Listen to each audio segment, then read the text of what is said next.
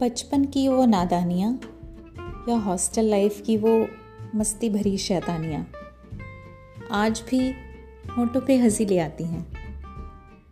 Life में बहुत से ऐसे भी एक्सपीरियंसेस होते हैं जो हमें बहुत कुछ सिखा कर जाते हैं। बस, ज़िंदगी की उन्हीं कुछ खट्टी मीठी बातों का, यादों का और चंद कहानियों का सिलसिला है। मेरा ये पॉडकास्ट आई लव यू ज़िंदगी